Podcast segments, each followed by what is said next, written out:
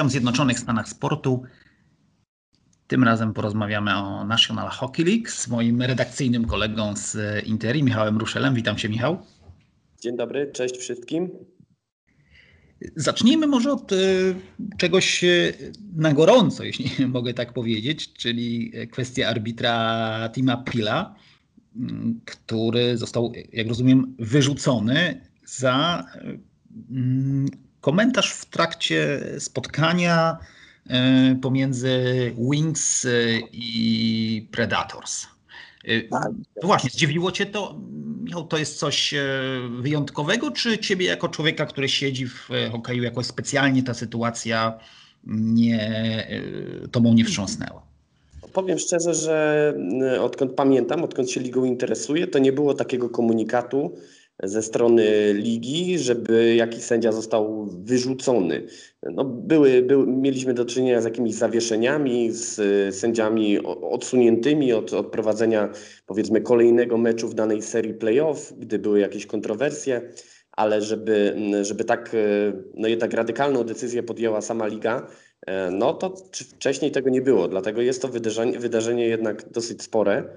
E, wydarzenie, no, które ma swoje jednak podstawy e, udokumentowane na nagraniu, bo sędziowie są obecnie już od dłuższego czasu e, podsłuchiwani, wyposażeni w mikrofony, w całą tą technologię.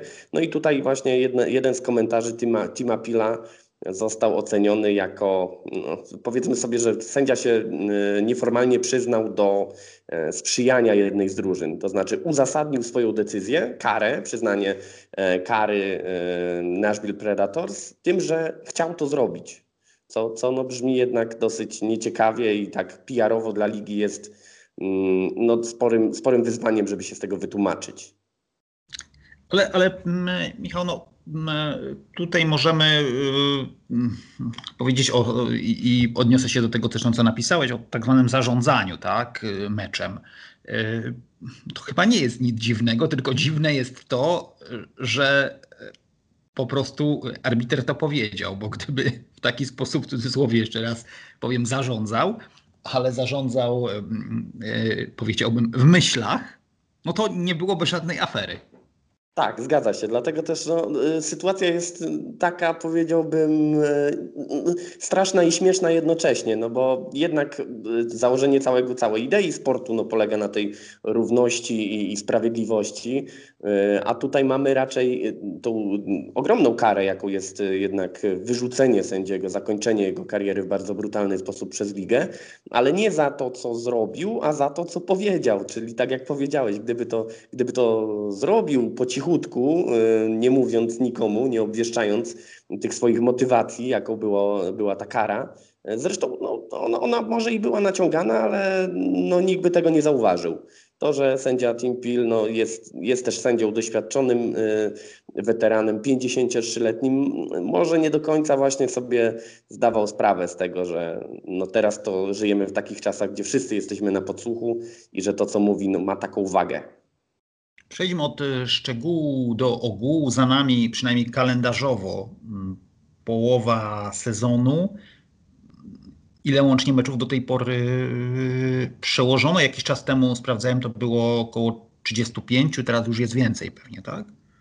No tak, ta liczba cały czas się jakby zmienia, y, oscyluje w granicach właśnie 30-40 meczów, bo część z tych meczów udaje się gdzieś y, w kalendarzu po drodze rozegrać, ale, ale za moment dochodzą kolejne mecze, e, których się rozegrać nie, nie udaje ze względu na ten dosyć surowy protokół e, covidowy, gdy, gdy jest tylko jakieś, jakieś informacje niepokojące, że ktoś mógł mieć kontakt i takich y, zawodników czy członków drużyny jest dwóch, trzech, to to mecze są przekładane. Jeśli chodzi o mm, te e, kwestie związane z COVID-em, no to powiedzmy może tym, którzy mniej śledzą e, National Hockey League albo też e, powiedziałbym zatrzymali się na jakichś dawniejszych czasach i, i pamiętają te gwiazdy sprzed lat. W tym sezonie no, zupełnie wyjątkowa sytuacja związana z COVID-em i podziałem e, ligi na e, dwie m, dywizje. Czy nawet konferencje, tak? tak? Bo, czy... Zgadzać. Ten, ten podział jest, no, został wymuszony niejako przez politykę, tak to nazwijmy, przez politykę, różną politykę państw w Ameryce Północnej, czyli e, Kanadę i tutaj mówimy o Kanadzie oczywiście i o Stanach Zjednoczonych, czyli o krajach, które, które mają swoich przedstawicieli w NHL. No, y, Tutaj problemem było oczywiście problemem była granica. Jej przekracza, przekraczanie wiąże się tutaj z przymusową kwarantanną y, dwutygodniową. No i jakby no, rozegranie normalnego sezonu w normalnych, dotychczas znanych nam dywizjach przestało być możliwe. NHL długo myślała, bo to też trzeba powiedzieć, że nie poradziła sobie NHL jakby w rzeczywistości zaplanowania tego sezonu, e, tak żeby się to wszystko odbyło, mm, tak żeby się to wszystko odbyło szybko i e, wystartowała dużo później niż na przykład jej, jej e, starsza siostra czy starszy brat NBA bo, bo koszykarze grali już, już na święta, mm, natomiast hokej wystartował dopiero, dopiero w połowie stycznia. To mm, też warto podkreślić. I problemem właśnie była ta, mm, no, ta niewiadoma, co zrobić z klubami z Kanady, tak, tak naprawdę, jak to zorganizować. Wymyślono podział, nowy podział dywizyjny. Wszystkie zespoły z Kanady grają w swojej dywizji nazwanej Nord, północną, ale każdy na nią mówi, że to jest dywizja kanadyjska. No i część zmian wprowadzono też w tych mm, pozostałych zespołach z USA. E, podzielono je też częściowo na nowe mm, dywizje. Natomiast no, zasada jest taka, że ten sezon gramy tylko w obrębie własnej dywizji. No to mm, jak się, jak się wszyscy domyślają, sprawia, że e, w takiej dywizji, w której jest 8 klubów, żeby rozegrać 54 mecze, bo tak, tak ten sezon ma trwać dla danego klubu, jest tych y, starci między jedną a drugą ekipą z takiej dywizji, jest ich naprawdę dużo. Gramy całymi seriami, takimi bardziej znanymi z baseballu może, mm, gdzie jest y, kilka dni, no cztery spotkania z rzędu pomiędzy, załóżmy, Winnipeg Jets i Edmonton Oilers. I no to jest taka nowa specyfika na ten sezon oczywiście przybrana. Takie zresztą back-to-back -back pomiędzy dwiema drużynami mm, w tej samej hali to też w tym sezonie w National Basketball Association również e, takie przypadki są. E, także, aby ograniczyć podróże z kolei. Myślę, że to jest też e, cel takiego rozwiązania w NHL. Na ile, Twoim zdaniem, Michał, COVID zmienił układ sił? Bo e, patrząc na, powiedziałbym, tabelę, tak, e, patrząc na, e, powiedziałbym, bilans całej ligi, tak, no to mamy Lightning, mamy Islanders, mamy Golden Knights. Na ile Twoim zdaniem to, co się dzieje około hokejowego, zmieniło sytuację jeśli chodzi o drużyny silne, drużyny słabe, przynajmniej w stosunku do tego, czego oczekiwałeś? No i tutaj też jakby są dwie poprawne odpowiedzi i mógłbym się wypowiedzieć na, na dwa różne sposoby i obie, obie byłyby prawdziwe, bo jakbym powiedział, że, że nie zmieniło się nic, to, to jest jak najbardziej, mógłbym to uargumentować, bo ci, którzy y, mocne zespoły, zespoły, które w poprzednim sezonie czy dwa sezony temu były w czubie tabeli, walczyły o Puchar Stanleya, to w tym sezonie są też y, na tym samym miejscu, a słabi e, zespoły, które się przebudowują, szukają y, okazji, żeby gdzieś się tam właśnie do playoffów załapać. No, w tym sezonie nadal są słabi. Ja bym nawet w drugi sposób to ubierając, mocni są jeszcze mocniejsi w, w, tej nowej rzeczywistości, a słabi są jeszcze słabsi. Tu NHL też, tutaj też jest błąd jakby organizacyjny ligi NHL, bo mm, poprzedni sezon, te rozgrywki przerwane w marcu i dokańczane później w wakacyjnym terminie sierpień-wrzesień, w nich, do nich zaproszono takich rozszerzonych playoffów 24 drużyny, zamiast, zamiast tych y, tradycyjnych 16 mm, do playoffów.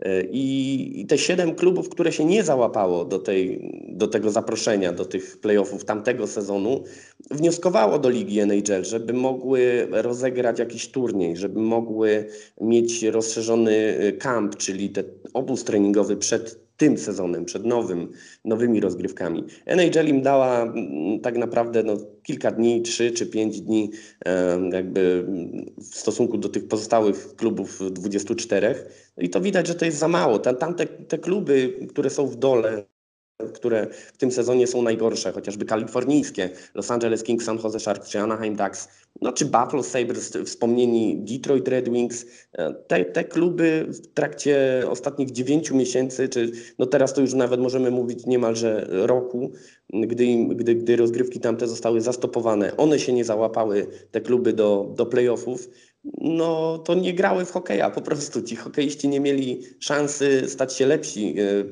dojrzeć i, i jakby rozszerzać swój talent. I to jest na pewno jakby zauważalna rzecz y, i taka rzecz, która, którą COVID odcisnął na, na rozgrywkach NHL. Gdybyśmy mieli mm, wymienić jakieś postaci, bo zawsze tak jest, że te sporty zawodowe się gromadzą wokół jakichś takich postaci, które byś uznał za no, takich bohaterów e, tej pierwszej połowy e, sezonu, mm, to może byśmy zaczęli od bramkarzy. Mm, twoim zdaniem mm, Mark-André Fleury to jest taki gracz, no, którego możemy bardzo pochwalić za tą pierwszą połowę sezonu. Mówimy o bramkarzu w tym momencie Vegas Golden Knights. Jak najbardziej. No Mark Andre Flery, y, cztery czyste konta i tutaj w wielu tygodniach już rozgrywek tego sezonu był wiodącą postacią, wyróżniającą się, natomiast y, nie można zapominać o, o Andrzeju Wasilewskim, bramkarzu rosyjskim y, Tampy, Tampa Bay Lightning, no to są obrońcy mistrzowskiego tytułu i mają bardzo mocną ekipę. Czasami przez to ten, e, ten ich bramkarz właśnie Wasilewski, 26-letni e, chłopak, który już wygrał i Puchar Stanleya i nagrodę Wedziny, czyli dla najlepszego bramkarza NHL, no jest troszkę taki, powiedziałbym, na, na bocznym torze. Tymczasem no jest niewątpliwie technicznie, fizycznie i też statystycznie w tych bardziej zaawansowanych statystykach, jak popatrzymy, no to jest po prostu najlepszy i no też te tak, tak zwane highlighty, czyli najlepsze obrony, to zazwyczaj dominuje właśnie Andrzej Wasilewski, bo no, nikt nie potrafi się tak wygimnastykować, żeby obronić jakiś strzał jak właśnie, jak właśnie Wasyl. A y, na ile, y, Michał, głębia na pozycji bramkarza ma znaczenie? Y, na ile dobry drugi bramkarz jest ważny w e, NHL. Oczywiście no, na każdej pozycji głębia jest ważna. W takich sportach myślę jak e, czy NHL, czy, czy, czy nawet NBA, nie mówiąc o, o, o National Football League, gdzie, gdzie na danej pozycji potrafi wypaść e, czterech, czterech, pięciu zawodników nawet podczas sezonu, jeśli mówimy chociażby o, o secondary. Ale na ile właśnie ta głębia na pozycji bramkarza, tak z Twojego doświadczenia jest istotna? No, to jest na pewno sprawa, y, która mm, ma ogromne znaczenie, bo bramkarze mm, jakby z biegiem sezonu to nabiera coraz większego znaczenia. Bramkarze nie są w stanie mm, bronić y, no nie wiem, 75% meczów sezonu zasadniczego, takiego tradycyjnego, gdy mamy 82 mecze każdej drużyny. I tak naprawdę im dalej w sezon, im, im pewniej ta dana drużyna czuje się z szansami playoffowymi, tym zaczyna tego bramkarza podstawowego, swojego startera, swoją gwiazdę często oszczędzać, tak, żeby on był y, świeżutki, nazwijmy to tak, na playoffy, żeby mógł wtedy znowu zademonstrować swój kunszt i, i jakby e, stanowić tą wartość, e, wartość, którą często się określa, że ten bramkarz hokejowy to, to jest 50-60, zależy z kim się rozmawia, ale procent sukcesu bardzo duży dla drużyny. E, dlatego tutaj rezerwowi mają duże znaczenie, chociaż trenerzy też no, mają świadomość, że na ważne mecze E, to wszystko kalendarz ustawiają w ten sposób, żeby zawsze bronił ten najlepszy bramkarz, a, a gdy grają może z drużynami gdzieś tam e, nie tak dobrymi, gdzieś z tymi, o których mówiłem, outsiderami, wtedy sięga się po rezerwowego, daje się odpocząć starterowi. E, no ale, ale często dochodzi do takich kontrowersji, bo okazuje się, że ten bramkarz, o którym myśleliśmy, że jest pewną jedynką, że że to on będzie reprezentował dany klub przez, przez większość sezonu, gra słabiej. Jeśli chodzi o, o głębie na pozycji bramkarzy, tu szczególnie mam na myśli Golden Knights, e, bo to jest nie tylko Flair, ale również e, Robin Lechner. Na ile ta sytuacja jest wyjątkowa, że takich dwóch no, dobrych i, i, i, znanych bramkarzy jest w jednym zespole i na ile to poprawia, a na ile być może pogarsza sytuację ekipy z Vegas. Podałeś bardzo ciekawy przykład. Robin Lechner, tak bardziej ze skandynawska, jakbyśmy wymieniali nazwisko Szweda, albo Lehner, jak mówią w Stanach no, y, trafił do, do drużyny Vegas w tamtym sezonie, w trakcie tamtego sezonu i jakby wziął bramkę, odebrał rolę startera Fleremu e, w trakcie tych playoffów wakacyjnych. E, to on był tą jakby pierwszą postacią między słupkami Złotych Rycerzy. Natomiast w tym sezonie już role się odwróciły i to, to Flery pełni, pełni tutaj funkcję tego ostatniego strażnika, robi to dobrze, tak jak już wspominaliśmy, jest wiodącą postacią. I, i tutaj ciekawa jest właśnie ta, to, to zagadnienie, na ile ta rywalizacja jest dobra, na ile to dzielenie startów pomiędzy takim systemem 1A, 1B, bo tak to się nazywa w Nigel, na ile to, w jakim, w jakim układzie właśnie charakterów osób, na ile to sprzyja, na ile to psuje pewne relacje. E, no były między sezonami takie pogłoski, że Mark Andre Flery odejdzie w ogóle, bo no był troszkę, zwłaszcza jego agent e, był troszkę obrażony, zły e, za to, że Flery go tak, tak trochę odsunięto. No ale widzimy, że jakby wrócił do, do swojej roli. Do tego też się mogły przyłożyć, co, co nie jest jeszcze tak jakby potwierdzone do końca, ale mogły się przyłożyć i kontuzja Robina Lenera i jego tam wcześniejsze kłopoty. On akurat zas, może nie zasłynął, ale wyróżnił się takim e, szczerym wyznaniem niegdyś za pomocą platformy e, The Players Tribune przyznał się do, do alkoholizmu, do tego, że nawet w meczach NHL potrafił e, występować będąc no, no jeszcze na, na kacu, czy tam na, na, na rauszu, czy po jakiejś e, też mm, mocnym, mocnej mieszance tabletek przeciwbólowych i, i alkoholu. Mm, no, e, człowiek, który gdzieś tam pokonał jakieś demony, natomiast no, też zawsze istnieje obawa, gdy on długo nie gra, że coś znowu może jest nie tak w jego życiu, może, może te choroby, te, mm, te schorzenia, do których też się przyznawał, do lęków, do zaburzeń depresyjnych, że, że może coś to ma wspólnego. No ale tu już przeszliśmy do, do, do takiego mm, naprawdę szczegółu, jeżeli chodzi o bramkę Vegas Golden Knights. A co do tych systemów y, bramkarzy, to naprawdę zależy od, od tego, jakich się ma tych dwóch czy trzech nawet bramkarzy nieraz rotują e, drużyny NHL.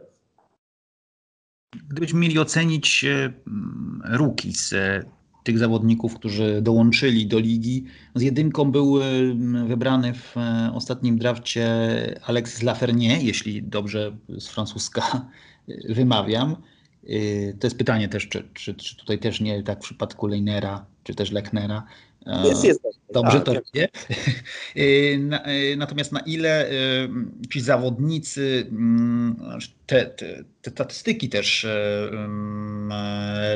Lafernie, które, które nie są jakieś oszałamiające, na ile mm, te jego powiedziałbym średnie, tak, pewnie jako ruki statystyki są wytłumaczalne tym, że przychodzi on prosto z uczelni, a nie tak na przykład jak inni e, pierwszoroczniacy, którzy w tym sezonie sobie radzą lepiej, tak jak na przykład e, e, Kiryl Kaprizow, który ma za sobą doświadczenie w KHL-u. Na ile to jest ważne i ile trwa tak naprawdę to przejście z uniwersytetu do tego hokeja zawodowego. To jest dłuższy proces niż w tych innych sportach y, też amerykańskich, ci znane, przynajmniej twoim zdaniem, czy krótszy?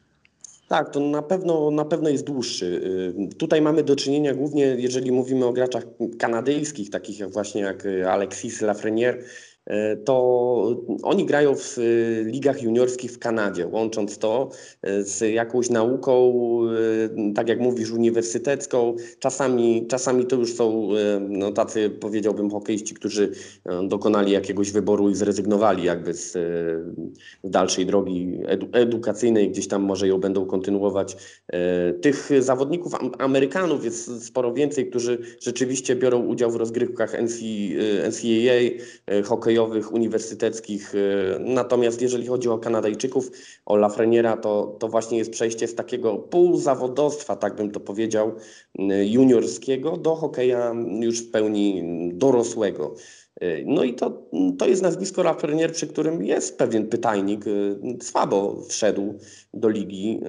Oczekiwano więcej po jedynce. Natomiast to jest osiemnastolatek i tutaj różnica pomiędzy nim a wspomnianym przez Ciebie e, Kirille Kaprizowie, czyli e, graczu, który przeszedł bezpośrednio z zawodowej ligi KHL, to jest różnica pięciu lat. I dalej mówimy tu o pierwszoroczniakach, o zawodnikach, którzy gdzieś tam pośrednio się biją o nagrodę dla najlepszego rookie e, tego sezonu.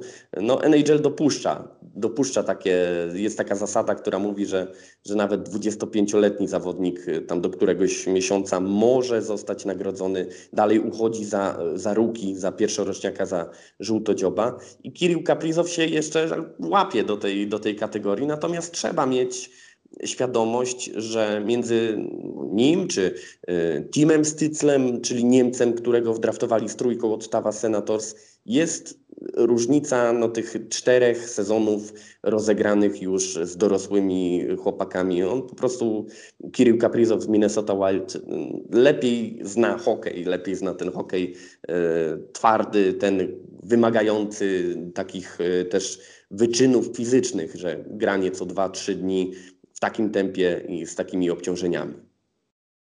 No jeszcze dodajmy, bo mówiliśmy o Wezina Trofic, o tej e, nagrodzie dla najlepszego hokeisty. Tutaj e, w przypadku Lukis jest Calder Trophy, też ważne dla m, tych z Państwa, którzy nie śledzą, żeby te nazwy troszkę nagród również się gdzieś e, pojawiły i może gdzieś e, zagościły i, i bardziej e, e, utkwiły w pamięci. Mm, na koniec może y, y, zapytam Cię, Michał, o mm, kwestię ważną, e, chyba mm, nie mniej niż te kwestie sportowe, czyli o nowy, nową umowę telewizyjną, bo myślę, że to jest jednak sukces ligi, ta umowa. E, przypomnijmy, że były problemy z racji tego, że y, ta sportowa część e, NBC, NBCSN e, przestaje istnieć, więc był taki moment no pewnie trudny i takiego zawahania nawet w mediach, czytałem amerykańskich, gdzie te mecze NHL będą pokazywane. Natomiast ten nowy deal z tak naprawdę koncernem Walta Disneya. E, będą mecze w ABC, w ogólnodostępnej stacji, a takim flagowym e, mm, kanałem dla NHL będzie ESPN. I to jest myślę, że świetna wiadomość jedna z lepszych, jeśli chodzi o, o pokazywanie NHL w, tych, w Stanach Zjednoczonych. Tak, oczywiście. No, wiąże się z tym też odpowiednia gratyfikacja finansowa. No, tutaj inflacja robi swoje i NHL e, zainkasowała naprawdę ogromne dla siebie środki na przyszłość, zabezpieczyła trochę też istnienie e, pewnych, pewnych tutaj rzeczy, bo no, w tej w tej erze czy czasach, w jakich żyjemy koronawirusa, nawet nie był pewny start tego nowego sezonu. Właściciele y, tam wykazywali wręcz, że oni, ten, oni na tym sezonie stracą, że, że to nie jest, jakby nie rusza ten sezon ze względów, że, że właściciele chcą odrabiać straty czy zyskać, a, a wręcz przeciwnie, no, tutaj jakby dokładają do tego. A ta umowa telewizyjna nowa z ESPN-em i potencjalne środki, jakie zarobi liga, a także kluby y, za jej pośrednictwem, daje, daje pewną, y, pewien oddech, pewien komfort, że, że te wydatki poniesione no, z czasem się zwrócą, a nawet z nawiązką. Warto też tu jakby dodać do tej mm, umowy, że NHL sprzedała mm, pakiet y, meczów, połowę tylko y, tego, te, tej całości, jakby, którą dysponuje. I tutaj NBC dalej mm, jest jednym z graczy, która jakby o tą drugą połowę walczy. Dalej może się to zakończyć tak, że, że NHL będzie eksponowana nie tylko na kanałach ESPN, które wymieniłeś, ale także dalej zachowa e, swój status w NBC na, na części wydzielonych kanałów. No albo jeszcze znajdzie się jakiś jeden gracz, który, który tam właśnie na terenie Stanów Zjednoczonych podejmie się emisji tych spotkań hokejowych, to w zasadzie jest sukces, tak, tak to możemy określić, chociaż e, NHL i ESPN mają bardzo taką e, pogmatwaną historię i część kibiców też tutaj zwracała uwagę, że no, no, żeby to się nie skończyło tak, że, że ten ESPN schowa NHL na jakimś swoim piątym dodatkowym kanale, a na trzech trzech głównych i, i, tym czwartym będzie właśnie e, rozmówki z LeBronem Jamesem i powtórki meczu w NBA z dnia wcześniejszego, no bo e, na pewno ho hokejowych fanów by to, by to mocno zdenerwowało. No już pomnijmy i dodajmy, e, Michał, że mm, ta, ta, ten drugi partner Angel będzie ogłoszony w przyszłości, więc to jeszcze przed nami to, to ogłoszenie tego nowego partnera. Jakbyś mógł już na koniec wymienić, czy też trochę pobawić się w mm, kogoś, kto będzie przewidywał. Ja tego bardzo nie lubię, jak ktoś mnie pyta, jeśli chodzi o, o, o National e, Football League, e, ale e, stawiałbyś na obronę tytułu przez Lightning? To mm, jest rzeczywiście tak oczywiste. Ja, ja powiedziałbym, nawiązuje do tego, co stało się właśnie w NFL. Też y, bardzo wiele osób mówiło o tym, że Chiefs powtórzą e, mistrzostwo. Wiele na to wskazywało logicznych argumentów wynikających z siły zespołu, z doświadczenia, e, ze szkoleniowca, z różnych, różnych elementów. Teraz nie, to nie jest tematem naszej rozmowy akurat sytuacja Kansas City Chiefs. Ostatecznie oni rzeczywiście dotarli do Super Bowl, tam przegrali, e, no ale tutaj sytuacja jest o tyle inna, że w przypadku NHL-a, także tych innych e, sportów, takich jak MLB czy NBA, e, i decyduje o mistrzostwie seria, więc tutaj ta siła zespołu gdzieś na samym końcu wyjdzie. W przypadku NFL jest jeden mecz i ten jeden słabszy dzień zadecydował o tym, że Chiefs mistrzostwa nie zdobyli. Lightning powtórzą sukces? No, akurat jestem e, po, po takiej dłuższej rozmowie z moimi e, tutaj dobrymi przyjaciółmi NHL-owymi, tak bym powiedział, i bawiliśmy się w takie typowanie. E, ja wybrałem, wskazałem też na tę chwilę jako mojego faworyta do, do mistrzostwa Colorado Avalanche. Ten, ten zespół jakoś bardziej mnie przekonał tą grą dotychczasową w tych miesiącach, które za nami. Na pewno jednak Tampa, mm, no Tampa nie odpadnie szybko.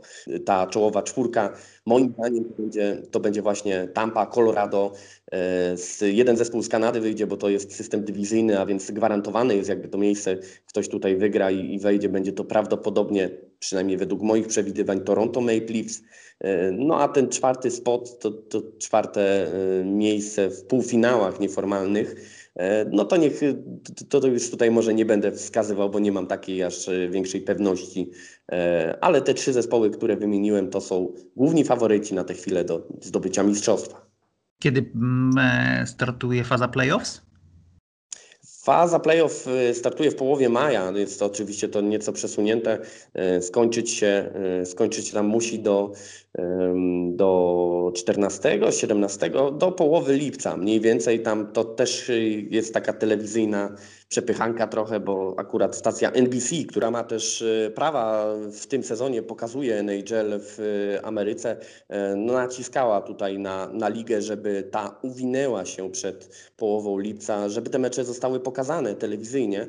No później NBC, NBC pokazuje, ma prawa też do Igrzysk Olimpijskich w Tokio i te terminy jakby nie mogą, nie mogą ze sobą tutaj kolidować.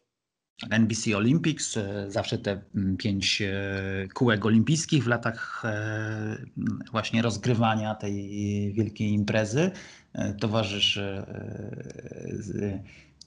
stacji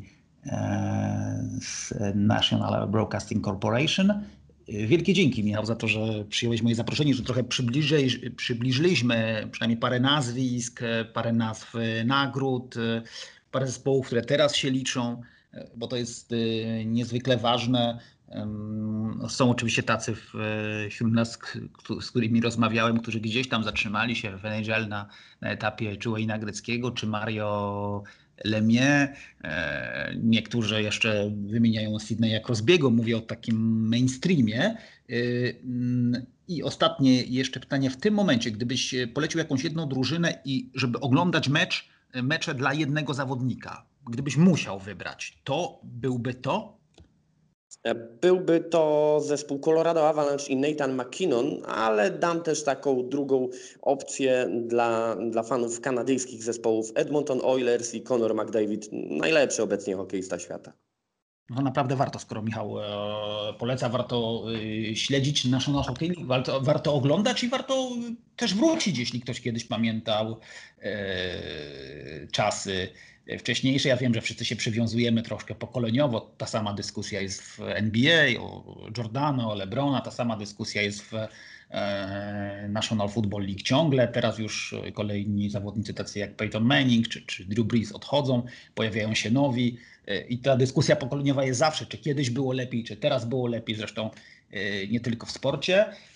To były Zjednoczone Stany Sportu. Moim gościem był redakcyjny kolega, mój redakcyjny kolega z Interi, Michał Ruszel. Jeszcze raz dziękuję Ci, Michał.